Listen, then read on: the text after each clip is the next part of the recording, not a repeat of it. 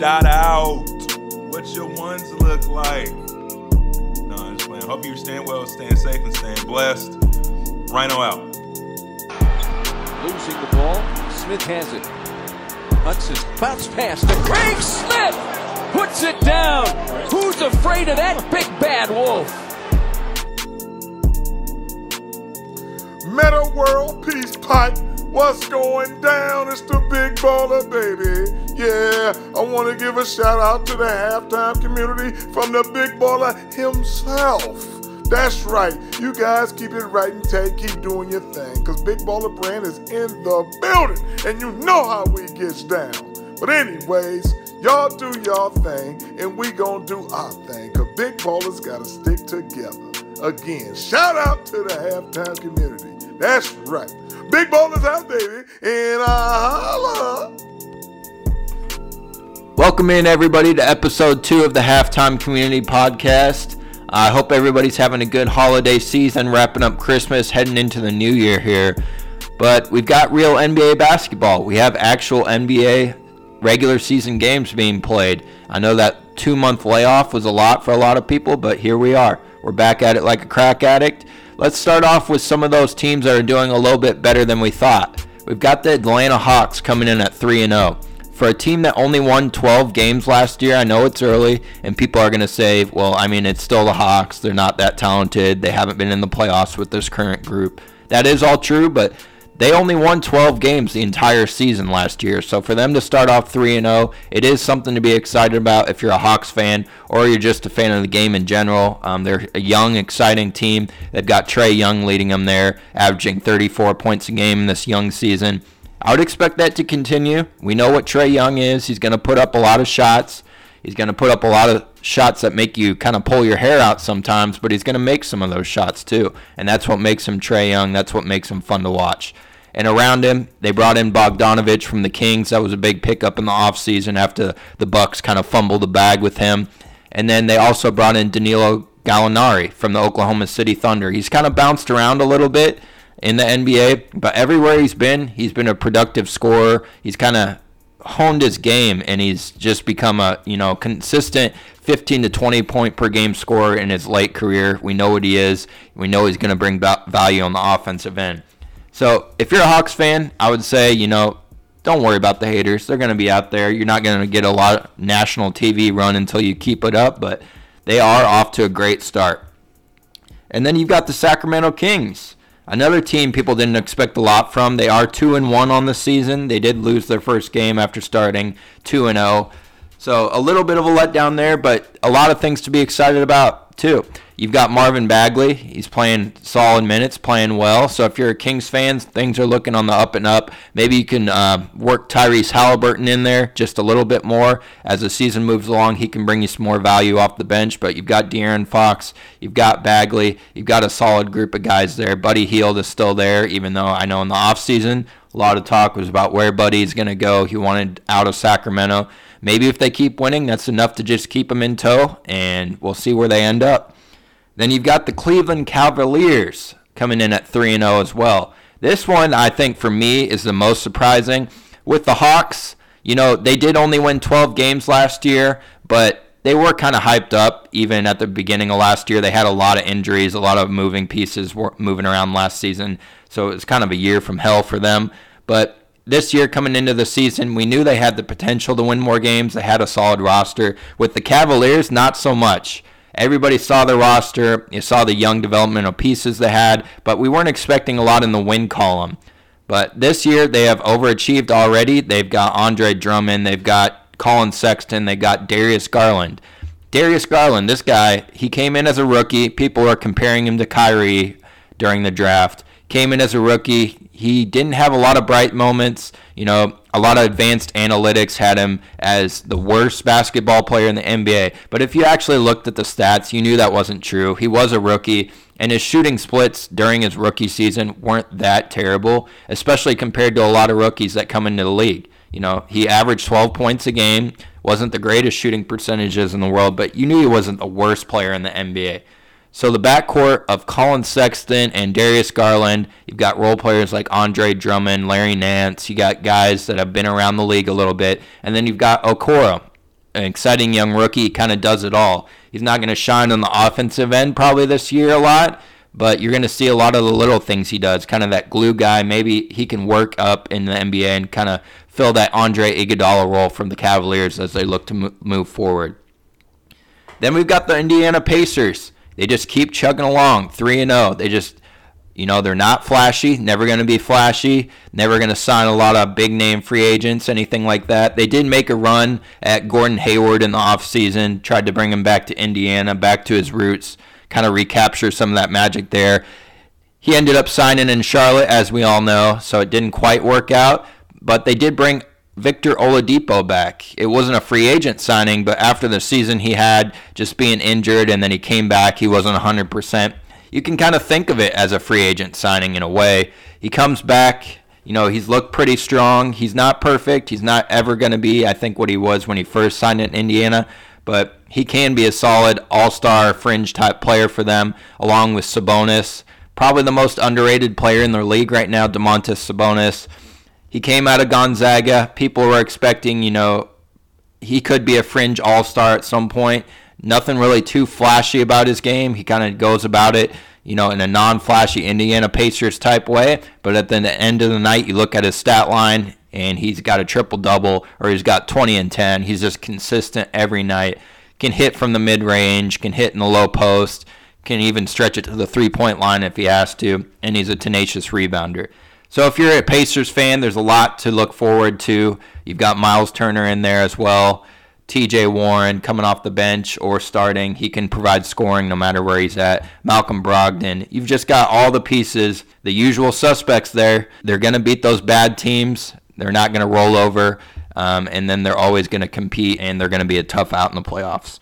So props to Indiana, props to the Pacers fans again, with this team, they're not going to get a lot of national attention. They're not going to get a lot of national run. It is what it is, but they are a solid team, and I expect them to be in the playoffs and to be a tough out in the playoffs. And then last, I've got the Orlando Magic here on my list. 3 and 0. Orlando Magic fans, same idea here. You're not going to get a lot of pub.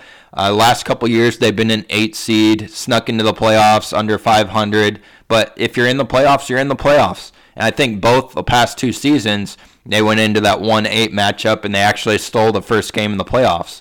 Uh, DJ Augustin's not there anymore, but when I think of the past couple seasons of the Magic, I think of DJ Augustin in the playoffs kind of stepping up. And now they've got Markelle Fultz in tow. This is a huge pickup. This is an underrated move by the Magic. Um, they basically gave the Philadelphia 76ers Jonathon Simmons and a first round pick for Markelle Fultz. And Markelle Fultz, you know, he had his problems in Philadelphia and never really got on the court. And even when he was, he had that hitch in his shooting motion. Uh, some people say it was all mental. I'm not really sure if we'll ever really know what happened with Markelle Fultz in Philadelphia. Maybe he just felt intimidated by the other young pieces they had around there. Couldn't quite find his footing, and it just got to him mentally. But for whatever reason, he never really got on the court for the 76ers. Gets traded to Orlando not expecting a lot out of him, just kind of playing out, you know, taking a risk. We're going to take a stab at this guy who's a number one overall pick. Worst comes to worst, we'll just let this contract run out, maybe sign him on a low, low deal, send him to the G League. Whatever happens, happens. But then he gets to Orlando. He whatever mental block he had seems to be gone. He's never going to be, you know, a knockdown three point shooter, but he can at least shoot a solid mid range jumper. He can have that in between game, and he's great in transition. So the Orlando Magic fans, you got to be over the moon. You just signed him to a $50 million extension with this guy. You basically got a number one overall pick for, you know, a future first in Jonathon Simmons. So that is a great trade for Orlando. They've got the pieces there. Um, unfortunately, Jonathan Isaac, again, is injured. I don't know if we'll ever see this guy live up to his potential just because he's always injured. It just seems like no matter what happens, that guy's going to be snake bitten by injuries. But they do have a solid core down there. They've got a lot of young pieces. And I would expect nothing less for them to compete and find their way into the play in games. So, next up, I want to hit on some of those juicy stories from the big market teams. First up, naturally, we have the Los Angeles Clippers who got 50 burgered by the Mavericks the other night. Embarrassing. I mean, it's embarrassing anytime you're a professional team and you go out there and get beat by 50 points. But I like to keep things in perspective. If you're a Clippers fan, if you're a Paul George fan, I know there's not many of you out there. A lot of people are down on Paul George right now. If you're a Kawhi fan, I, fancy myself a little bit of a Kawhi Leonard stan. I see a lot of people saying, you know, he's overrated, he's not a leader, this, this and that. The fact is, when Kawhi Leonard went to Toronto, he was basically a championship mercenary. He came up there for one season. They knew what the deal was. They knew they had a chance to re-sign him if they won a championship, but they had Kawhi Leonard for a year. He came up there. He got the job done. Helped that team get over the hump finally. Swapped out DeMar DeRozan for Kawhi Leonard, and boom, you had a championship right there. Yeah, they had some breaks along the way. They had Durant get injured, but it is what it is. You can't trade out that championship for anything. And I think he has the same capabilities. His game has changed a little bit He's not going to be the defensive monster every single possession like he was in San Antonio when he was young uh, or that first year in Toronto. Um, he's had some injuries. He's had some nagging injuries kind of bother him the past two years. People get on him about load management. But I think that needs to be put into perspective. You know, if you're a Clippers fan, you know you're going to be in the playoffs. This team is too good to miss the playoffs completely as long as Paul George and Kawhi Leonard are healthy most of the season. They are going to be in the playoffs, and it's all about what are you going to do when you're in the playoffs. People are coming back talking about exactly this is why the Clippers blew the 3 to 1 lead in the playoffs. Yeah, that might be true, but I think Kawhi Leonard is the type of player to get them over the hump and at least, you know, set up a date with destiny, set up that conference finals with the Lakers that we've all kind of been waiting for. When they get to that conference finals with the Lakers, all bets are off. I could see it going either way if it gets to that. But Clippers fans, it's not time to jump ship yet. You're one of the top five contenders in the NBA. You've got Kawhi Leonard, you've got Paul George. Maybe they make a move or two along the way to pick up another ball handler. We will see.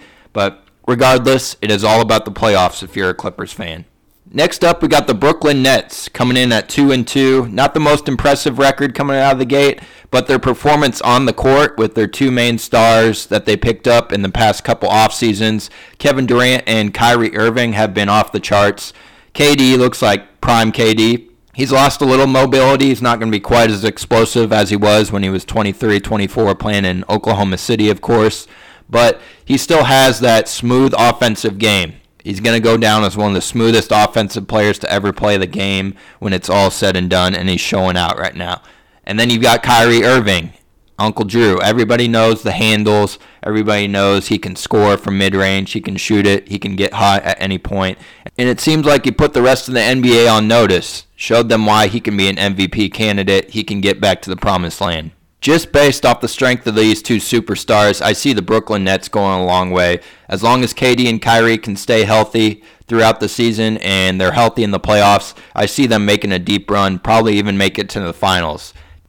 Last thing I want to hit on quickly is the James Harden situation. So I can't defend a lot of what he did in the offseason. Had a little bit of a rocky offseason. He demanded a trade, showed up to camp late, out of shape, reportedly wasn't talking to his other players on the team or the coaches on the team, wasn't communicating with them. But on the court, he's a baller. We know what he is. He's a generational offensive talent. Comes out the first game versus the Trailblazers, hits clutch shots, scores 44 points in 40 minutes, 17 assists on top of that. Next game out versus the Nuggets, only plays 31 minutes, but he scores 34 points on only 16 shots. So anytime this guy steps on the court offensively, whether you like his game or not, he's going to put up points. He's going to distribute the ball. He's a generational offensive talent. And this brings me to the subject of superstars moving around, player empowerment, player movement in general. I see a lot of fans getting upset when superstars try to force their way out of a situation or try to team up together. It's kind of seen as weak and, you know, they're just taking the easy way out. But guys, this has been happening for years, way before LeBron James ever went to Miami. There's superstars that team up together, superstars that move around for better situations. I don't understand why fans are so quick to side with ownership and management and just assume that nothing's going on behind the scenes at all that would make a player want to feel this way or make a player in the late years of his prime want to team up with one of his friends and actually go and chase a championship when he feels like the roster around him, he's done everything he can, but the roster around him's not getting the job done. There's nothing wrong with that. I don't understand why fans are so quick to jump on the side of ownership and be like, this player, this one player, holds all the cards for the organization. If the owners really want to, they could make a stand, but they haven't because they want to get the most for that player as they can. And that's respectable. I understand both sides, but it is what it is at this point. Complaining about it, ranting about it is just wasted breath. We know what the NBA is. These superstars want to team up together. It's going to make it harder for small market teams, but that's just the way it is, and it makes those victories so much sweeter. Harden Trying to get free. Down to three, down to two. It's a three. Good! Good! He got it! James Harden, a flamethrower! Incredible shot!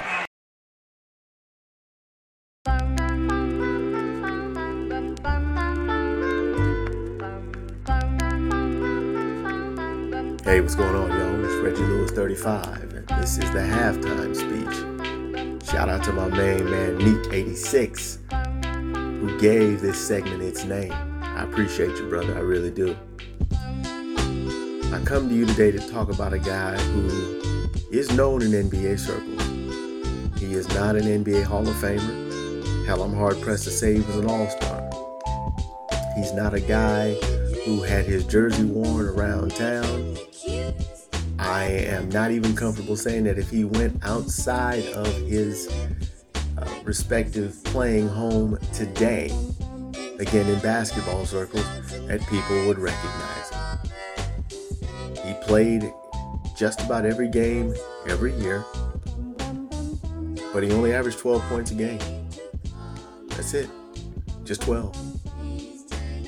He could spell the one and the two. He wasn't a great defender. He was going to pour in his points, sit down. But he was a huge, huge, huge part of the team. And once again, he is well known to those who were alive during the era in which he played. As a matter of fact, there is a current president of a basketball team who played in the NBA during that time, who gave him the nickname we all know him as. Brothers and sisters, if you're out there, this man has his number retired by his organization. Now remember, he wasn't a starter. He only averaged 12 points a game. Wasn't a great defender. I can't say he was an all star, but he was that important to that organization. I'm talking about the Detroit Pistons, number 15, the microwave, Vinnie Johnson. I brought his name up because in recent days, I've seen posts talking about stars and who's a star and who isn't, and who's won championships and who hasn't. And, brothers and sisters, I'm here to tell you that every guy who puts on his jersey that doesn't necessarily start is just as important as the Giannis's and LeBrons and KDs and all the rest of those guys. And some of them are even more important because they do the dirty work and score the points that the starters can't score. Vinnie was that guy. And Danny Ainge is the man who gave him the nickname the microwave because it didn't take him long to heat up. When you have Isiah Thomas and Joe Dumars on your team as your starters, and then you can have a guy who can come in and give you 12, 15 off the bench in less than 20 minutes, believe me, he is as valuable as any and everybody else on that team. So let's remember that the next time we sit up there talking about who's a star, who isn't, who's important, who's not. You know, there was a brother who said that Draymond Green wasn't any good because all he did was play defense and add some intensity. Sometimes that's enough.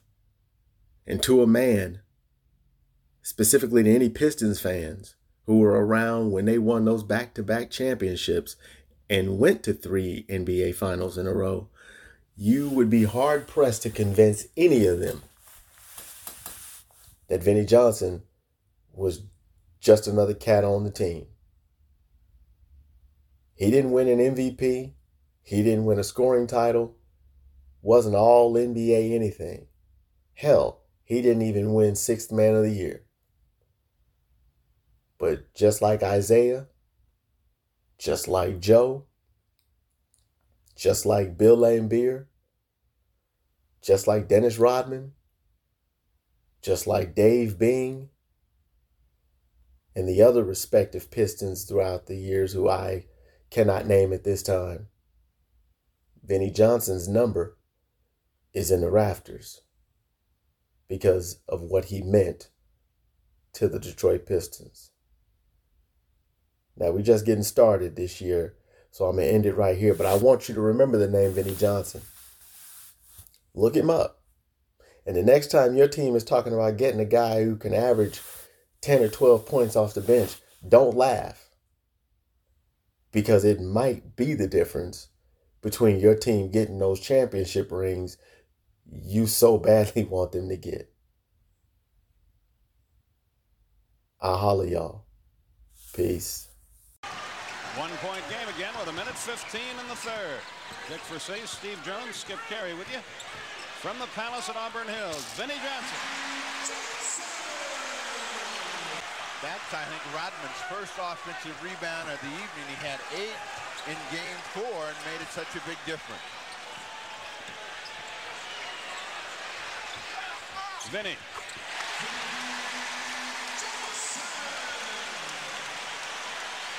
He is capable of heating up just like Jordan shows signs of doing. Martinique, why don't you go ahead and introduce yourself? Hey, how you doing? My name is Martinique. Uh, like you said, Nick 86 on the app.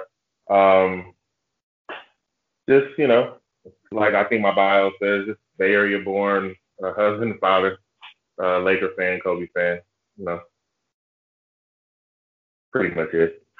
Perfect. I'm glad we have a Lakers fan on. Lakers are always in the news, no matter where you go in the NBA, no matter what team you're talking about. It comes back to the Lakers at some point. So the Lakers are off to a two and two start. Um, not exactly perfect, but we kind of expected that. Um, LeBron resting a little bit early, AD probably resting a little bit early. Do you still see the Lakers as the front runners when it comes to the championship and coming out of the West? Um, uh, yes and no. Like I, I think they have probably the best, the most talented team. But I'm, I personally, I'm not in love with the team. I'm not in love with the build of the roster. So I'm, I'm skeptical. Um, but looking at other teams, I'm not really seeing anybody that beats them if they're doing what they're supposed to do. But I do see some holes.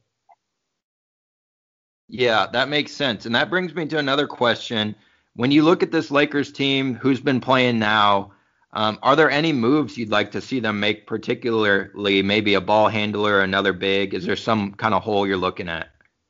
Yeah, so there's there's two big holes that jump out for me. Um, the rim protecting big uh, is in, important. I don't know if it's like you know championship changing important, but it is important. Um, and I feel like that would be something that they could look to. But um, I'm not putting it high because I'm not exactly sure how that affects the other two bigs that they have. I think both of those guys should play. I think both of those guys affect the team positively um, in Gasol and Harrell. So for me, the biggest thing, the biggest hole is uh, playmaking slash scoring guard in the starting lineup, uh, a bigger one, a bigger wing. Um, I feel like I feel like Schroeder will be best used off the bench. I think he's a great starter. I think he would be a good you know, he's a good player, he's a good starter in general. But when you have LeBron in that roster and you're taking the ball out of Schroeder's hands, you're just you're not letting him use his strength. Um, I understand that the concept is to give LeBron a break every now and then, but I don't think that that's something that he needs at this point. I give him another guy, give him another player who can get out there and get buckets for you, so he doesn't have to, and he can set the set the table for everybody else. And Schroeder and Harrell as a combo off the bench would be devastating. Yeah, I, I totally see what you're saying there. Uh, you mentioned Marc Gasol. There's been a little bit of talk, you know, about Gasol coming out, not looking so good. He's only playing five, ten minutes a game, some games. So, what do you think about Marc Gasol? Were you expecting a little bit more for him from him, or was this expected with him being kind of late in his career? Yeah, no, this was expected. I don't, I don't see why anybody would expect anything different. He's, much older. I want to say 35, 36. Um, he's never been the fastest. Um, where he brings his value is in just intelligence, great passing, great positioning on defense. He's not super athletic. Um, it's, it's just a different makeup of the team. I think people need to understand that it's not last year's team. It's just a different makeup. You know, he'll adjust to whatever he needs to adjust to. But also, I never expected him to play more than 20 or so minutes a game. I don't think that's what they need from him. I think they they have their dog in Harrell. They have AD.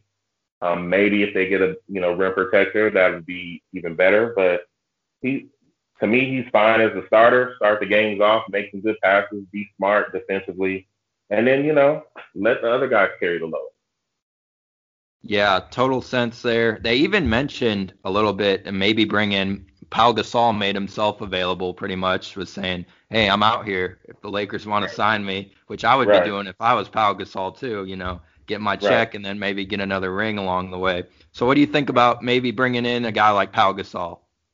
Um, I would love it. I'm, i mean, I've been a Laker fan for a long time, so I would love it um, from a nostalgic standpoint. If we're talking about production, I mean, he's 40, right? He's he's 40. He's coming off of multiple injuries where he didn't even play last year. So it's, I don't think it actually helps the team. If I'm Rob Pelinka, though, I'd sign him anyway, just for the reasons I said. Like I, I love Pau Gasol. I want him back. I don't care if he plays. I mean, Jared Dudley doesn't play. However, if we're looking for need, he's not it.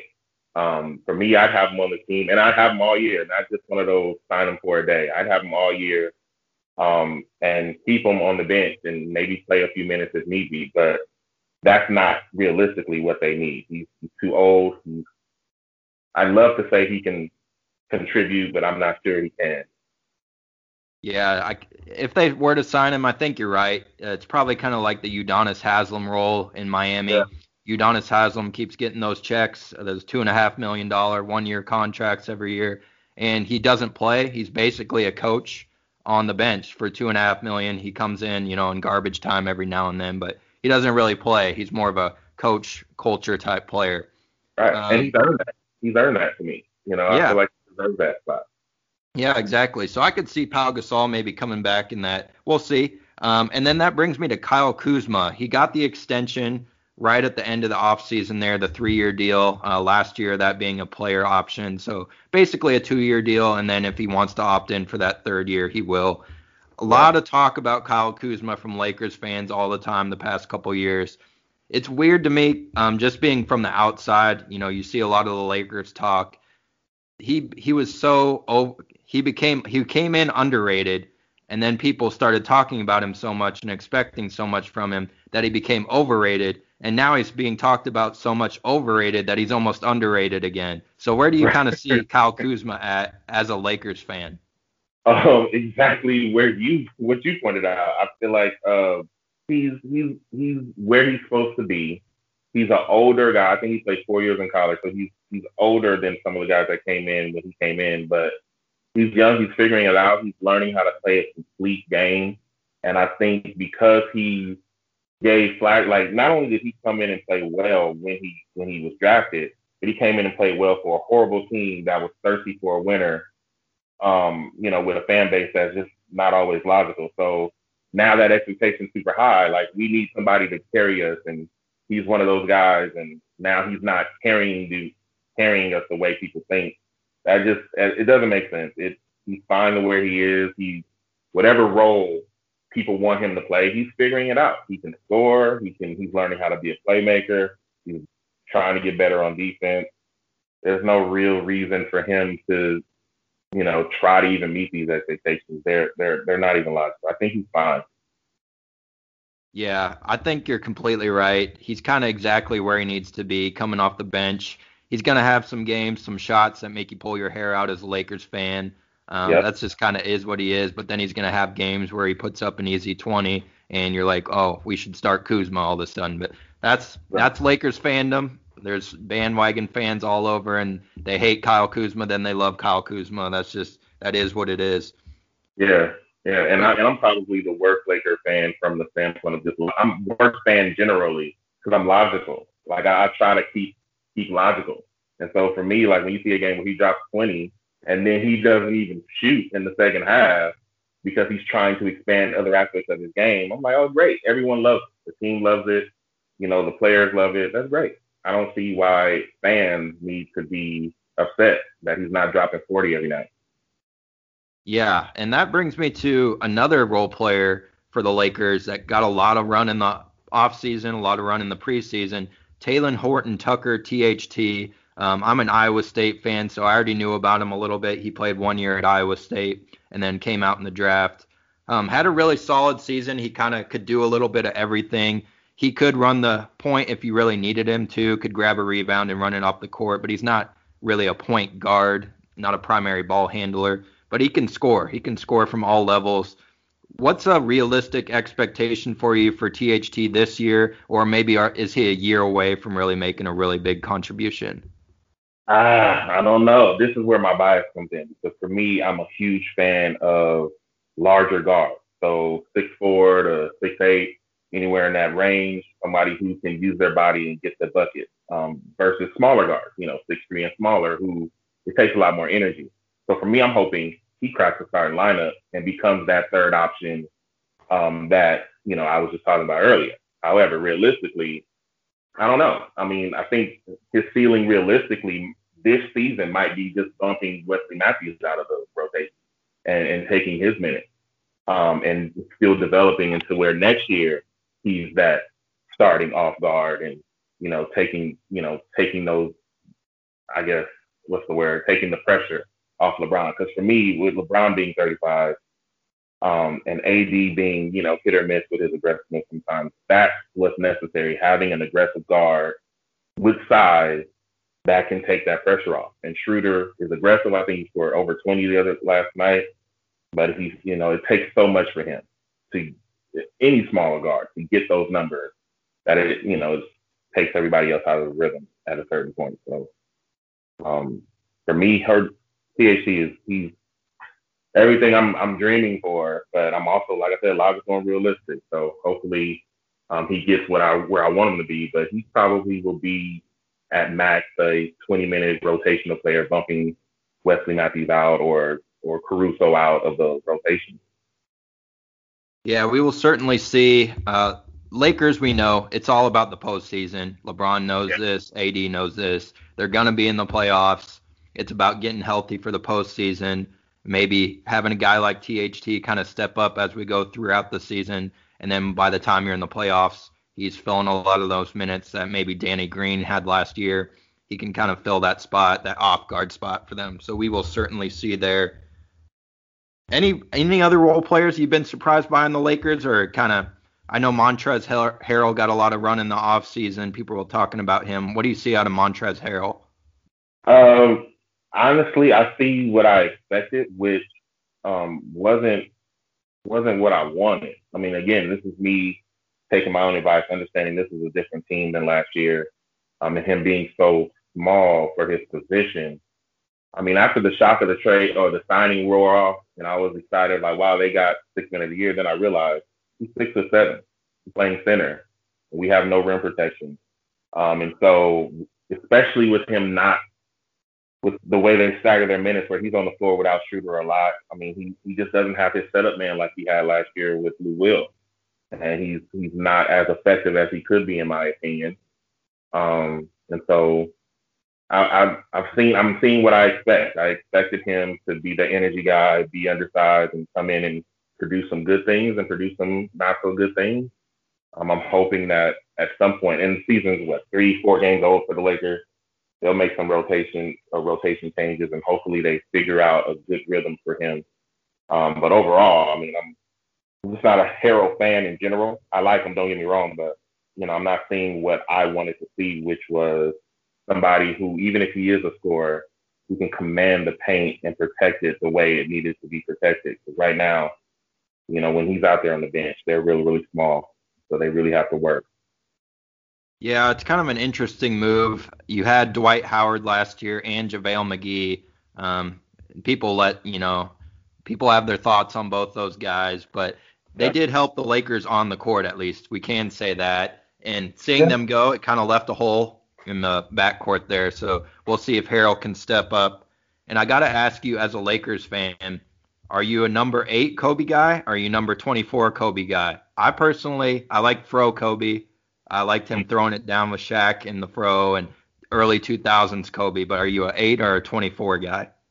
Uh, if I have to choose, I mean, because I, I, love them both. Right? I fell in love with eight Kobe, but I really really felt like I connected with 24 Kobe. Like I just loved everything that 24 brought to the table in terms of just his intensity, the leadership. He had matured, um, and it was, I again 24 for me. Like I, I learned, I, I fell in love with eight. I just loved watching him play, but I felt like I learned more as a fan, as a younger person watching him from 24.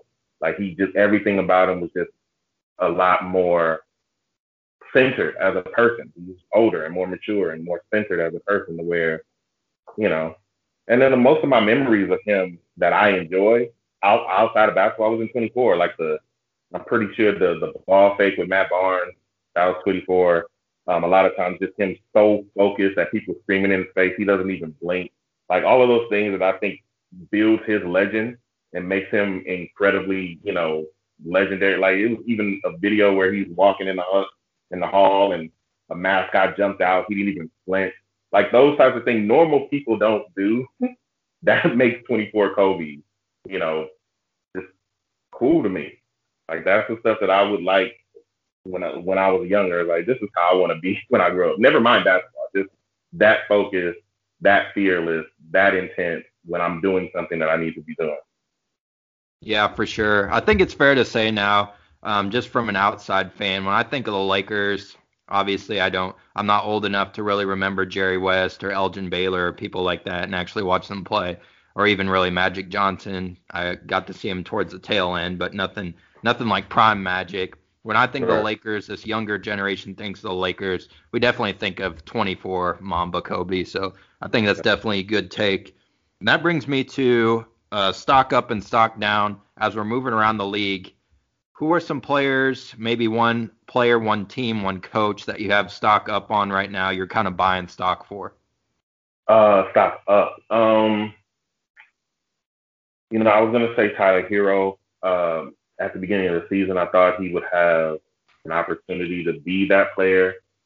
I think, despite the fact that this is what he wanted, I think his position right now, where he is starting at point guard, that doesn't really give him the room to do it. So I'm I, I don't know. Like I was so focused on him that I, I really don't know. Anyone um anyone else, I, I just I have to keep watching. I haven't really seen anybody, and obviously the stock up in terms of teams is, is the net in the in the sense that KD's back and healthy. I mean that's just obvious. I didn't want to pick an obvious one, but it is. I'm I'm not, you know, I'm, I feel like they're a little overrated. I'm not as high on them, but in terms of them just being better from last year, easy, easy, they'll be better.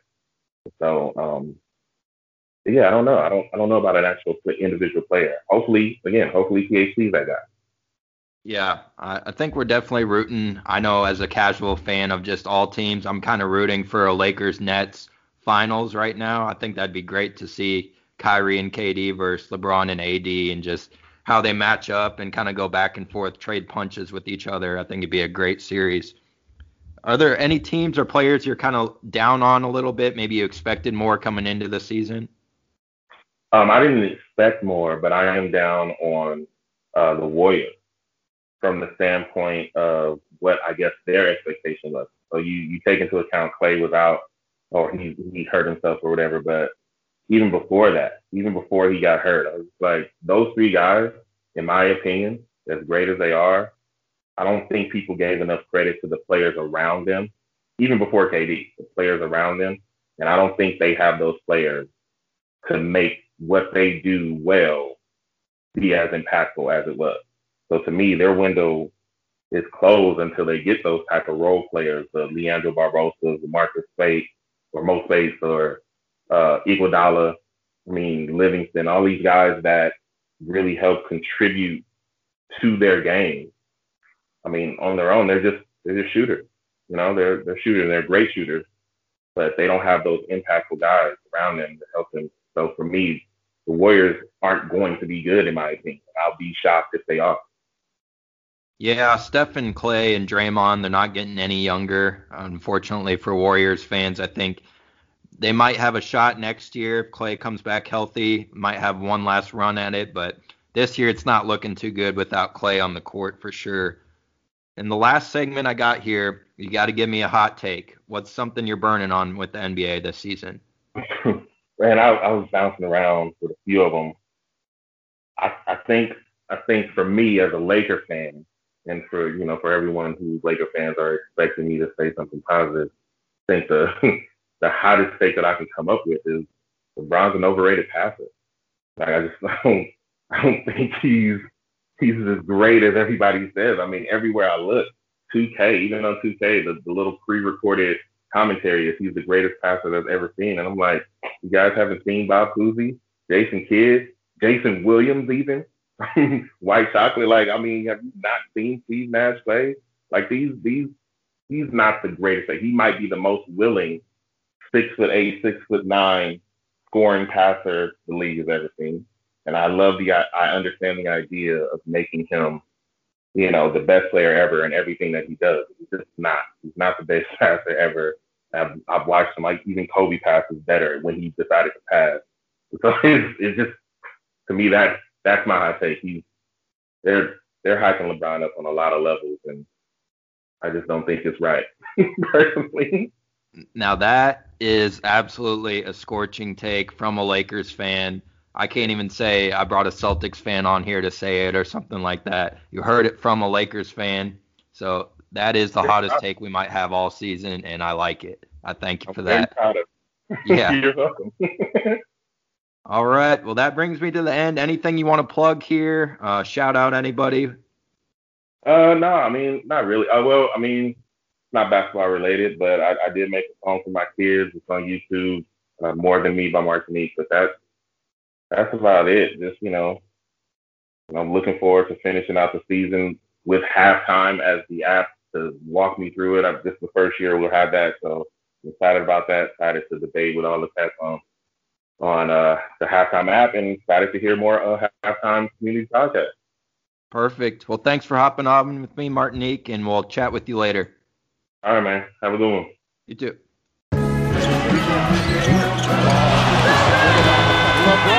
LeBron, look, hello. Oh boy, LeBron's got eyes all around his head. Brings us to the end of episode two on the Halftime Community Podcast. Thank you all again for checking it out.